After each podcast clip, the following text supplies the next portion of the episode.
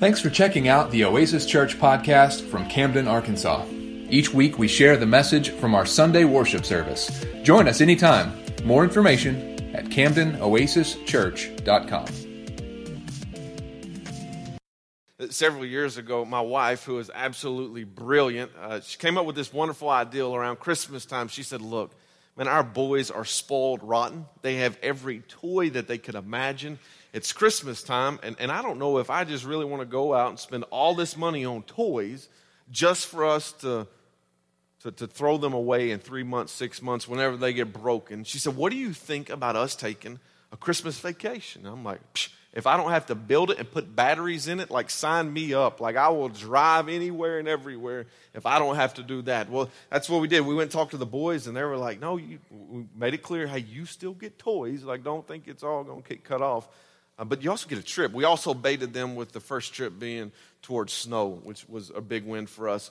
Uh, so we set out to go to Granby, Colorado. Now, some of you are like, where in the world is Granby, Colorado? Well, it's up on the screen. We were living in Waxahachie at the time, and it's 13 hours of driving. Like 12 hours and 30 minutes of that is just to get through the great state of Texas. It takes forever. It was Christmas Day. We had kind of finally, we had a Christmas service um, at Farley Street. We had finished up. We went home, jumped in the Kia Sorento, had that bad boy loaded down with all the clothes and packings that you can imagine. And we took off on Christmas Day. Now, let me give you a little bit of a warning here. If this sounds like a good idea, it's a great idea, but just know there is nothing open on Christmas Day. Nothing. Man, we set out, we started getting hungry, and we're like, where are we fixing to eat? Gas stations hadn't really opened up just yet. They had the debit card where you could do gas outside, but there's no food. Man, they didn't start opening up till like 8 and 9 o'clock at night. So luckily we ate all the kids' snacks, but we pressed on. We weren't 20 minutes outside of Waxahachie, and Tucker was like, Dad, are we there yet? And I'm like, look, boy, let me tell you something. When it's dark time, we're still going to be in Texas. More than likely, when you wake up in the morning time, we're probably still going to be in Texas. Don't get hopeful about it. Well, man, we drove and drove and drove. We finally made it out of Texas on day one. Day two, man, we kind of opened up to this whole new territory that we were going through. And uh, we were getting in Colorado, and we, man, we were doing good time. We had found somebody in front of us that was tooling along about 75, 80 maybe 85. It was good. Like we had a good relationship going. Man, we were knocking it off. And then all of a sudden, my wife looks at me and she says these words Uh oh. Now, in that moment, I didn't know exactly what was happening. So I looked at her. I said, uh, uh, uh what, do you, what, do you mean? Uh oh. What, what, what does uh oh mean? And she showed me on her phone. We're keeping up with Apple Maps, and there was a solid red line on the interstate where we were at. And she said, Look, it just goes and goes and goes and goes. Like, she said, I think there was a wreck and now all this traffic is at a standstill. She said, but I think if we take this exit right here, I think I can get us around to being in front of it. Men, can we talk for a moment, just a moment? Now, listen to me. I love my wife. I trust my wife. I trust my wife with my life.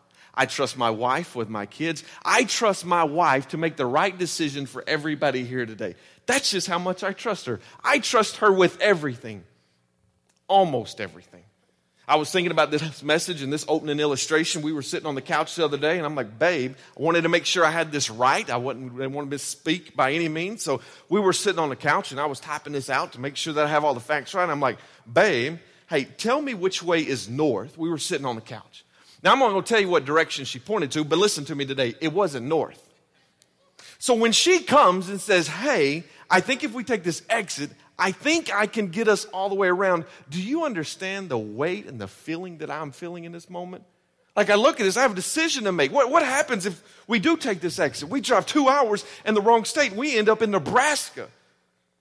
Or what happens if the, the, the, traffic's all cleared up? What happens if we were to get there? Apple takes a little bit longer to kind of progress, and we get there, the traffic's already flowing, and we just roll right on through. Man, these are the things that I'm struggling with. So, as any good man would do, um, I, I made the decision based on how to keep peace inside the marriage, so I took the exit. Now, I need you to know if you think that your pastor is glorified, oh, he's the best thing in the world, listen to me, I'm not. I talked trash the entire way we were driving. You hear me? Oh man, it started off good. We were still at a four lane. We were kind of took the exit merged. I'm like, okay, this ain't gonna be bad. But then we took a right and we're going south when we were supposed to be going another direction. And then all of a sudden I'm like, huh, take the exit, Billy.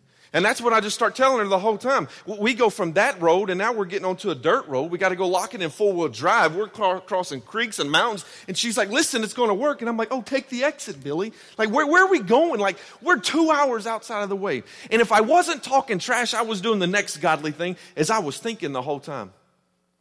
I bet if I'd have stayed on that road, traffic would have cleared up we'd have been a whole lot better off. Like we had already been in Granby, Colorado. But no, Billy, let's take the exit. It can get us away. I knew I shouldn't have done this. Well, like seven hours later, it was like probably like 40 minutes. She says, Hey, look, this is crazy, but I think we're coming back around onto the interstate.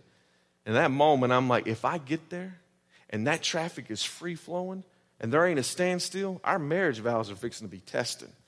And the whole time, Lord, help me with my talk help me with my grace like help me keep my mind right on this. So we're getting closer and i kind of kind of see where it's going to bend at and we get there people. Let me tell you something. I saw the most glorious sight in the entire world. Standstill traffic backed up for miles. And the only thing i thought was woo! I'm a genius. I took the exit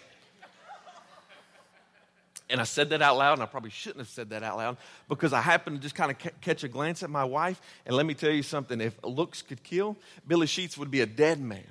After we verbally kind of argued back and forth on this, I'm like, but I took the exit. You gave the idea. We went back and forth on it.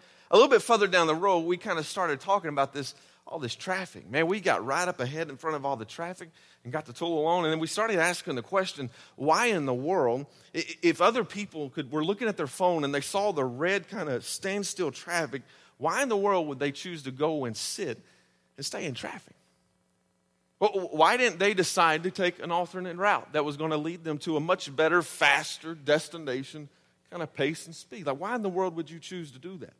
And as I started looking at this message of Psalms chapter 1, verses 1 through 6, man, this is all I could think about. If you have your Bibles, I want you to go ahead and join me there. Psalms chapter 1. More than likely, if you've never read the book of Psalms, you can just kind of open up the middle of your Bible and you're going to land right in the book of Psalms. Um, we're going to spend the next four weeks walking through this, this incredible chapter and the blessed life. And again, let me just encourage you if you're not in the habit of reading through the book of Psalms, if you're not in the habit of reading the Bible, period, let me just encourage you to camp out in Psalms chapter 1 for the next few weeks.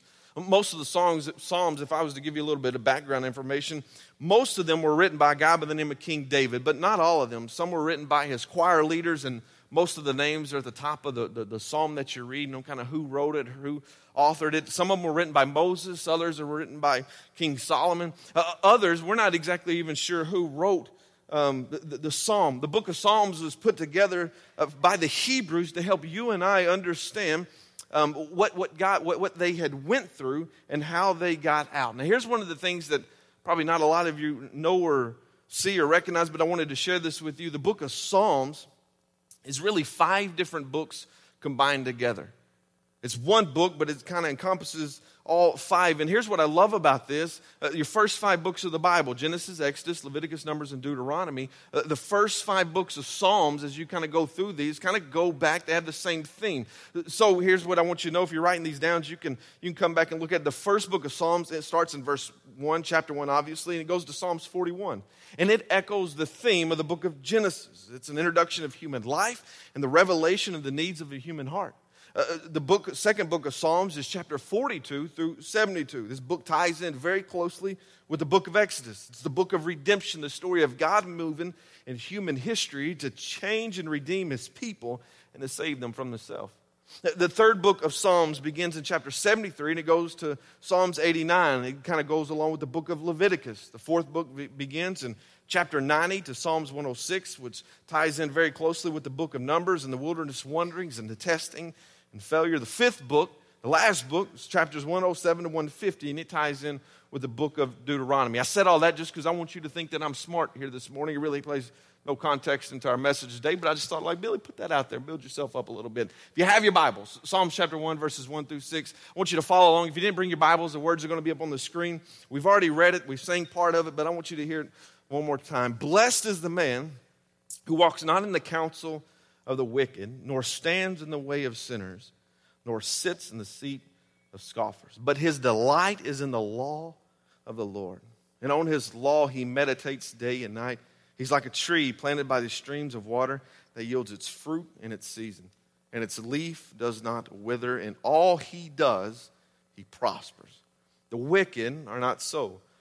Like chaff that the wind drives away. Therefore, the wicked will not stand in the judgment, nor sinners in the congregation of the righteousness. Last verse.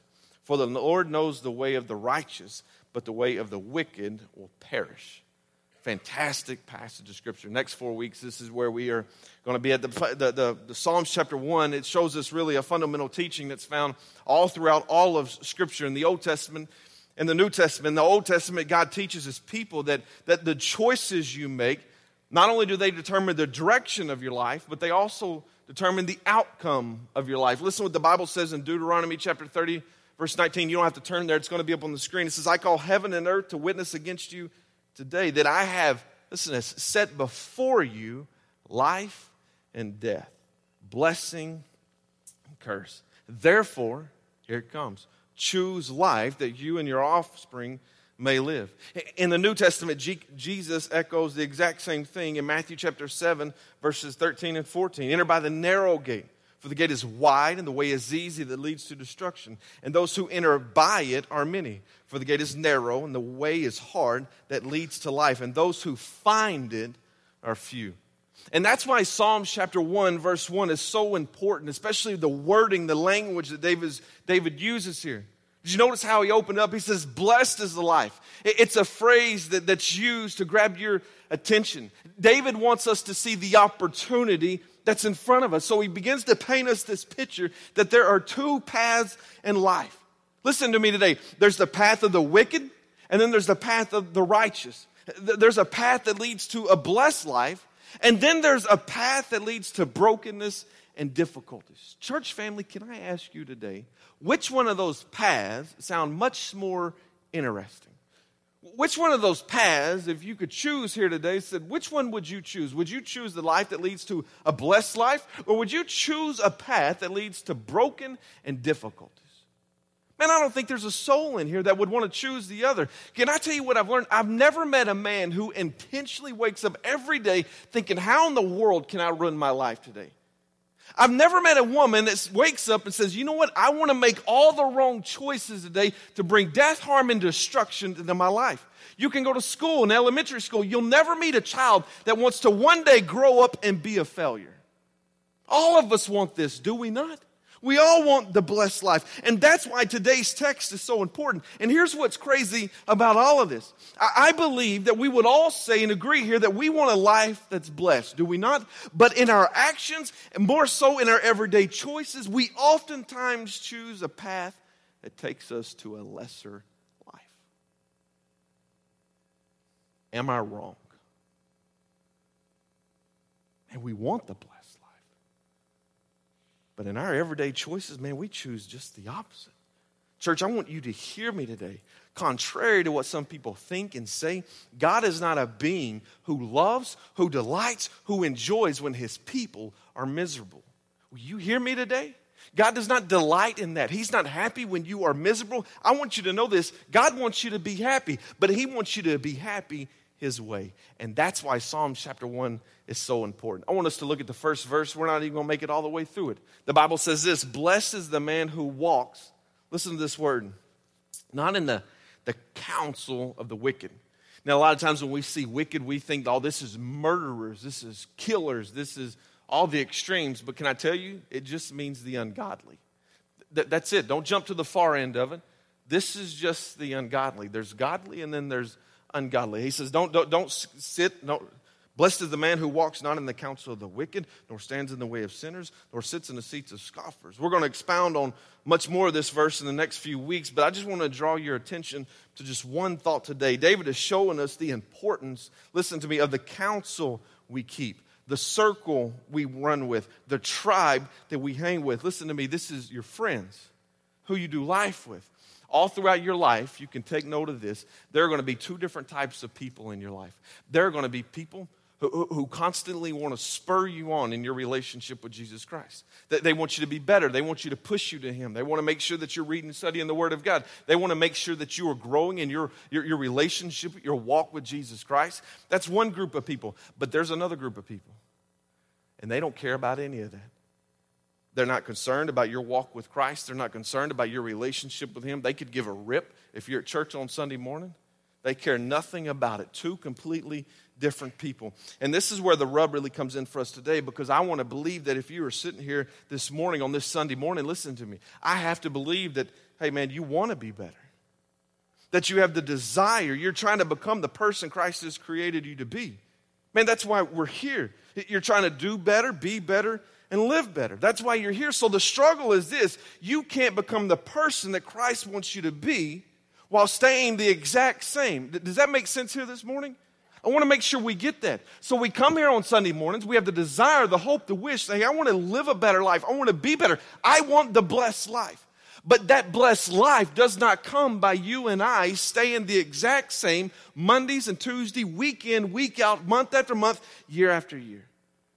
The blessed life comes when you and I, we have to make some changes. You and I are going to have to start living different, being different, acting different, and talking different. And when this starts to happen, when you start to chase the blessed life, here's what's going to happen. That circle, the people that you hang out with, a lot of them, they are not going to like the changes that are taking place simply because, listen, they don't understand what you're doing. Man, can I tell you something, believer? You, you need to write this verse down. Listen what the Bible says in 2 Corinthians chapter 4, verse 4. In their case, the God of this world has blinded the minds of unbelievers. I'm going to say that again just so you can hear that. The God of this world has blinded the minds of unbelievers to keep them from seeing the light of the gospel of the glory of Christ, who is the image of God. So listen to me. They, they can't see it, they don't understand it. They can't comprehend it. Why in the world are you going to church? Why are you starting to live different? Why are you changing? These people, they're going to start to see you becoming the person you were meant to be. Man, your values are starting to change. You don't do the shady stuff you used to do. Your actions are changing. Your life is changing. And all of this is for the better. And there are a lot of people that when this starts to happen, when this takes place, that circle, man, they're not going to understand it. Matter of fact, if I could say this word, I think they're going to begin to feel threatened. I want to show you this play out in Scripture. If you have your Bibles, turn with me to 1 Samuel chapter 16. It's in the Old Testament. Israel's first king was a guy by the name of Saul who stood head and shoulders above everyone else. He did some amazing things for, for the people of Israel, but over time he started to drift away from God.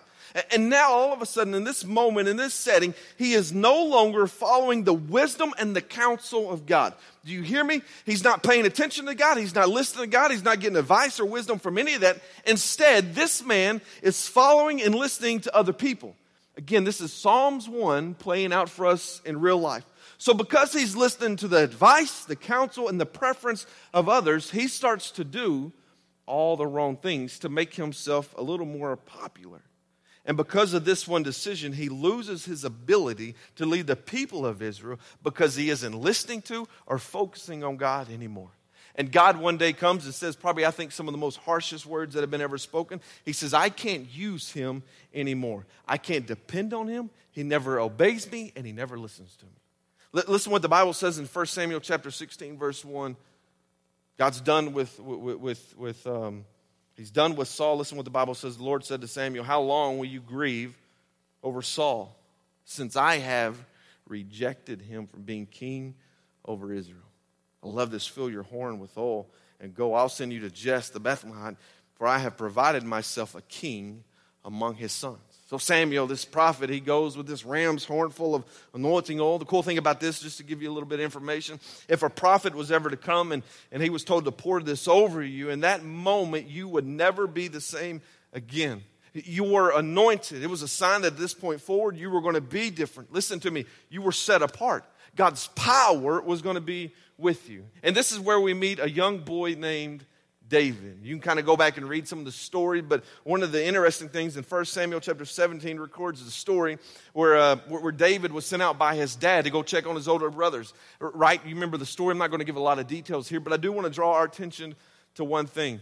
That dad, David's dad said, Hey, go check on my boys. They're, they're having this war right now between the Philistines and, and, and the Israelites. And so he goes, and there's this big valley in between. On this side over here, you have the Israelites, and on this side over here, you have the Philistines. And what happened was there was this Goliath, and morning, every morning and every afternoon for 40 days, this Goliath would come out and he would start to taunt the children of Israel. Every day. He'd come out, and what he would say was, Hey, send me the guy, send me somebody else so we can fight. And here's what's so interesting do you know who he was asking for? He's asking for David. Even though David's not David, it's Saul. He's asking for Saul. And even though Saul's still the king, he was still a warrior. In Saul, the king, even though he was anointed, he should have went out and fought Goliath. He had the same power, the same anointing was on his life as it is David. But instead, all oh, listen to me, church, he made the decision he chose to, I'm not doing it. Saul wasn't right with the Lord, and he missed out on 80 opportunities to go and fight the giant. Man, I'm kind of curious this morning how many opportunities have we missed? How many opportunities have you missed because you and I, we're not right with the Lord? We're, not following Him, we're not listening to Him. We're listening to everybody else, but we're not listening to Him. And so, because of that, we've missed out on opportunity after opportunity. And if you're taking notes, I'd love for you to write this down. Many of us are missing out on God's mission and God's blessing and God's best for our lives simply because we're listening to the preference of another. We're missing out on so much in life because we're listening out on what somebody else thinks or what somebody else says. Hey, listen, can I talk at you for just a moment? Don't you dare think that this has something to do with other people, but this can be us.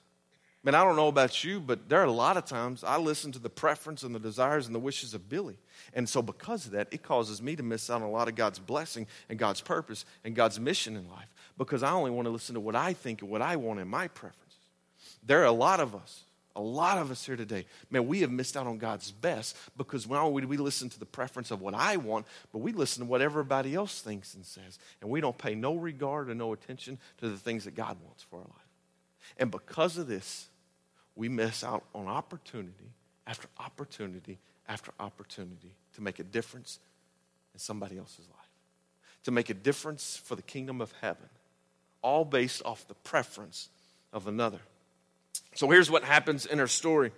David comes, he shows up, and he hears this Goliath. He comes out and he taunts the children of Israel. And David says, Hey, look, I'm not having any of that business. You know the story. He goes, gets the sling and the stone. He comes and he slings it, knocks Goliath out. He falls down, takes his sword, goes, chops his head off. It's a man's Bible study, like there's bloodshed. It's a good thing. And then all of a sudden, the Israelites, all of a sudden, they have this little big boast of energy, of confidence. Man, they charge in the battle. The Philistines, who were the top dog for the longest time, all of a sudden, they're panicked. Their, their warrior is gone. Man, they take off running. And all of a sudden, this big war ensues. The Israelites slay so many of the Philistines. Listen to me. In this moment, our boy David oh man, he's a hero, is he not? I, I mean, everybody should be excited, like, woo! This is what the Bible says in 1 Samuel 18 6. And when coming home, when David returned, striking down the Philistine, the women, women, they always come out. They're all about their boy. They come out, the cities of Israel, singing and dancing to meet King Saul, when the tambourines with songs of joy and with musical instruments, and the women sang to one another as they celebrate, Saul has struck down his thousands and David his ten thousands. And Saul was, listen to this, very angry. The saying displeased him. He said, They have ascribed to David 10,000, and to me they have ascribed thousands. And what more can he have but the kingdom? When I hear this, I'm like, dude, why are you mad? Why are you so upset with him? He saved your own life. Not only did he save your own life, but he saved the life of your three boys. Not only that, but he saved the lives of the entire army. There was fixing to be bloodshed over all the Israelites. This one decision saved everybody. When you start to become the person God created you to be, when you start to step into the fullness that God has for you, when you start stepping into the blessed life, just like David is, when this happens, it threatens some people. I don't remember what pastor said it. I wish I could give him credibility to it, but I don't remember. But he said this, and I wrote this down because I thought this was so good. Uh, uh, people, they, they really don't hate you, they hate themselves because you're a reflection of what they wish they could be. Let me say that again just so you can hear that. People, they don't really hate you. They hate themselves because you're a reflection of what they wish they could be. Listen to me today. Some people, man, they like you different. There, there are people, they like it when you're unsuccessful. They like it when you don't have it all together. They like it when your life is falling apart. I debated all day if I was going to say this one thing right here, on if I should or shouldn't, but I think I'm going to go ahead and say it. Emmanuel Baptist Church for a long time um, was not, wasn't growing, right? Decline, talked about closing the doors. Did you notice how nobody in the community was saying hardly anything about Emmanuel? But here's what I noticed. Whenever you made the decision to change and move into Oasis, and God starts blessing this church, and we start kind of getting back on our feet and we start taking the right steps in the right direction, do you realize how many churches were talking about you? As long as you weren't doing good, as long as you were unsuccessful, as long as things weren't going the right direction, nobody said anything. We like that. But the moment that God starts to bless and all of a sudden life comes back, it's amazing to me how quick people start to do a lot of talking. You know why? Because I think people see this and, like, man, that's what I wish we could do. Will you hear me? people aren't threatened by you, they see you and they just like, I wished I could be that way. And I think that's a lot of what happens here. The people, they just like us different. Well, this story goes on and it goes from good to bad to worse. It got so bad here that David, man, he had to break his ties with King Saul. If you kind of go on and read the story, King Saul becomes so jealous of him that on numerous different occasions, man, uh, King Saul was trying to kill David. He would come and he would hurl uh, spears at him. Several different times he tried to put him on the front lines of the battle, hoping and praying that he'd get killed. There were other times that Saul ha- had his own men to try to kill David. Man, he was doing everything he could. And David comes to this place in this moment, to this realization that he has no choice but to leave the king. And this devastated him. Man, he was broken. This is where his family was, this is where his home was. David had friends here, but he had to walk away. And here's what I want to share with you this morning. If there ever comes a time in your life where you have to pull away from a friendship or a relationship for whatever reason, it's not good, it's not building, it's not edifying. I want you to know three things that's going to happen when you do this. The first one is this there is no relationship on this earth that can be more important than your relationship with God. You hear me?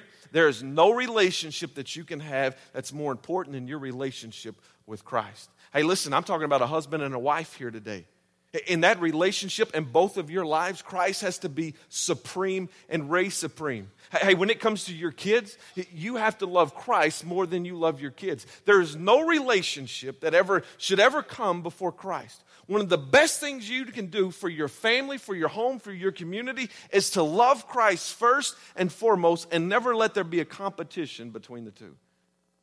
In any relationship, Christ has to be first. This is the best course for your life. When He is first, He will make you a better man, He will make you a better woman, He'll, he'll make you a better son, and He'll make you a better daughter. Christ has to be first. The second thing that I want you to know is this whenever you get ready to break it off with somebody, hey, know this, man, they're going to be upset. They're going to be mad. Again, we looked at Second Corinthians, and a lot of people, they can't understand it and they can't comprehend it. They take it as a personal attack against them, but it's not. They just can't wrap their mind around it. So when this happens, you better believe that they're going to get upset.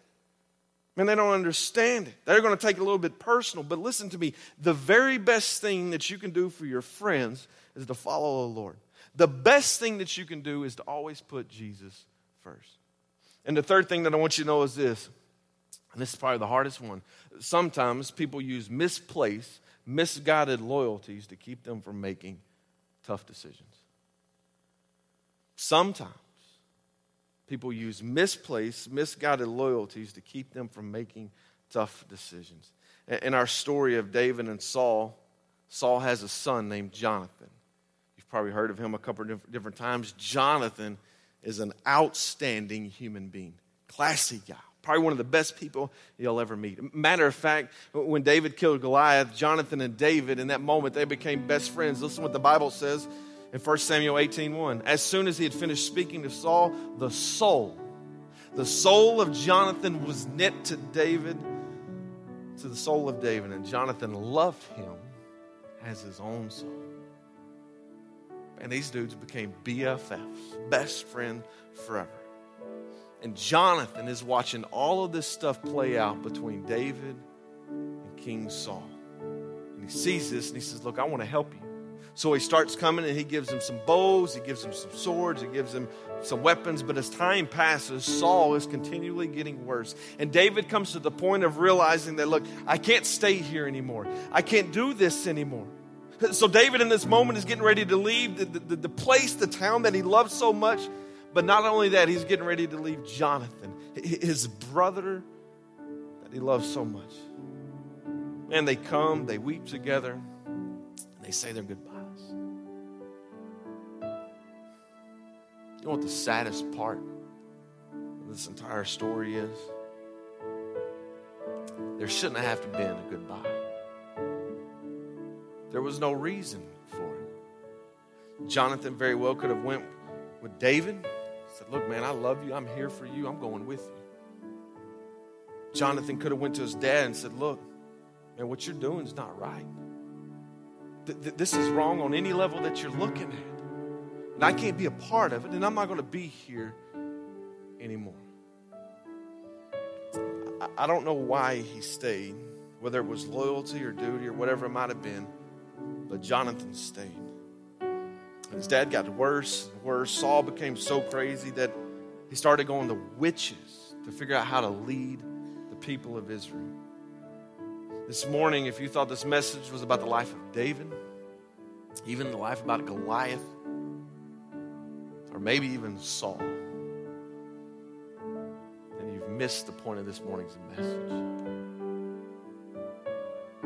Because here's why the saddest verse in all of the day 1 Samuel 31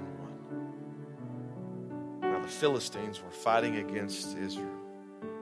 And the men of Israel fled before the Philistines, and they fell slain on Mount Gilboa. And the Philistines overtook Saul and his sons. The Philistines struck down Jonathan. This Jonathan, man, he's a good guy. Outstanding individual. But he lost his life because he, because, he couldn't say no to relationship. It was the counsel. And that's why what David says in Psalms 1 is so important, church. Listen to it. Blessed is the man who walks not in the counsel, not in the advice or the wisdom of the wicked, nor stands in the way of sinners, nor sits in the seat of scoffers. Everything in your life is a reflection of a choice you have made. And if you want different results, then you have to make different choices. And that's what's put in front of you here today. It's a choice. I want you to hear me. The blessed life begins when you start to make the right choices with the right counsel. And don't ever under don't, don't, don't miss this. The right path, the blessed life is directly related to the right people. And I realize today that we're all different seasons and stages of life. Man, we got college kids and we've got senior adults here, and everything in between. And I'm not exactly sure how this morning might be settling with you here today, but here's what I do know. I believe with all my heart that God is calling us to respond. It, maybe you're here today and you're like, Billy, I just don't know what I'm supposed to do. I don't know what I'm supposed to say. Can I prompt you with three things? I want to give you three things to pray about. The, the first one is this. Maybe you're here today and this message is exactly what it is. You realize that the council, the tribe that you are hanging with, man, they're not good people. They don't care about your walk with the Lord, they don't care about your relationship with Jesus Christ. All of that means a hill of beans to them. And God's starting to say, hey, you need to put some, some distance between you. There's nothing good it's going to cost you in the long run. Hey, can I pray with you? Man, if you're like, God, that's what I need to do. Hey, man, I want to pray with you. I want to help us walk through this process together. But maybe you're here, maybe you do have good counsel. Maybe you got good friends. But you're a mom or dad, you got maybe you're a grandparent here today. And you're looking at your son and your daughter, or you're looking at your grandkids. And for the first time, you're starting to see that the counsel that my kids keep is directly related to the path. Seven and five, two boys. And this message has me more fearful and calls me to pray a whole lot more for my two boys. That they come and they find good people and good friends and good mentors that can keep them on the right path. Not just dad, not just mom, but their friendships and relationships. Maybe you want to join me in praying for your kids and your grandkids. Maybe this morning, man, your grandkids, they're, or even your kids, they're not on a good path. Never hurts to lift them up to the Lord. God, help them find the right path. Maybe you're here this morning and, you don't have good counsel in your life. You still hang out with a rough tribe, but there's some people that have came and just kind of pulled you underneath their wing. They're the people you go to when life starts to fall apart. They're the people you run to. Hey, give me advice wisdom. They, they're still hanging out with a little bit of the old, but they're still searching and looking for something new. Hey, if you have those people in your life that give you good counsel, good wisdom, good advice, hey, will you hear me today? You ought to tell them thank you. You ought to come and say, hey, thank you for pouring in for me. Thank you for keeping me on the right path when I was an idiot running the other way. Church family, can I ask, what is God calling you to do today? Every service is about our invitation. Every moment leads up to this one moment where you and I, where we make decisions in our life on how we're going to implement everything that we heard today, especially about the things that God has called us to. If I get you to close your eyes and bow your head. Father, I thank you so much for today. Father, I thank you so much for the book of Psalms. Father, I'm so thankful for people who have uh, given me good advice and wisdom and clarity throughout my entire life. And Father, I just pray right now that um, that your spirit would be here, your presence would be thick. And Father, whatever you are calling us to, whatever decision that we have to make today, Father, I just pray that we would we wouldn't be scared, we wouldn't be worried, we wouldn't be afraid of what anybody else is going to think or say. Father, this is between us and you. So, Father, right now I pray for the people here today that man, they've got a bad group of friends. They got a bad, and they're just not having good counsel and wisdom and advice. Father, I pray right now that you give them the courage, the boldness to step away from that. They're going to be mad, they're going to be upset, and they're not going to understand it. Oh, but Father, they will be better for. Father, I pray right now for the people. We think about our kids and our grandkids. Father, we lift them up to you today. Father, surround them with good counsel, good wisdom, and good advice. And Father, if our kids right now aren't on the right path, Father, we give them to you. Father, pray that you bring them back to you. And Father, we praise you for the good people you do have in our life that made a big difference. So, Father, I pray that during this time, during this invitation, Father, whatever you are working and moving in our heart, Father, we just ask us? Help us take this step. In Jesus' name we pray. Amen. Would you stand with me, church family?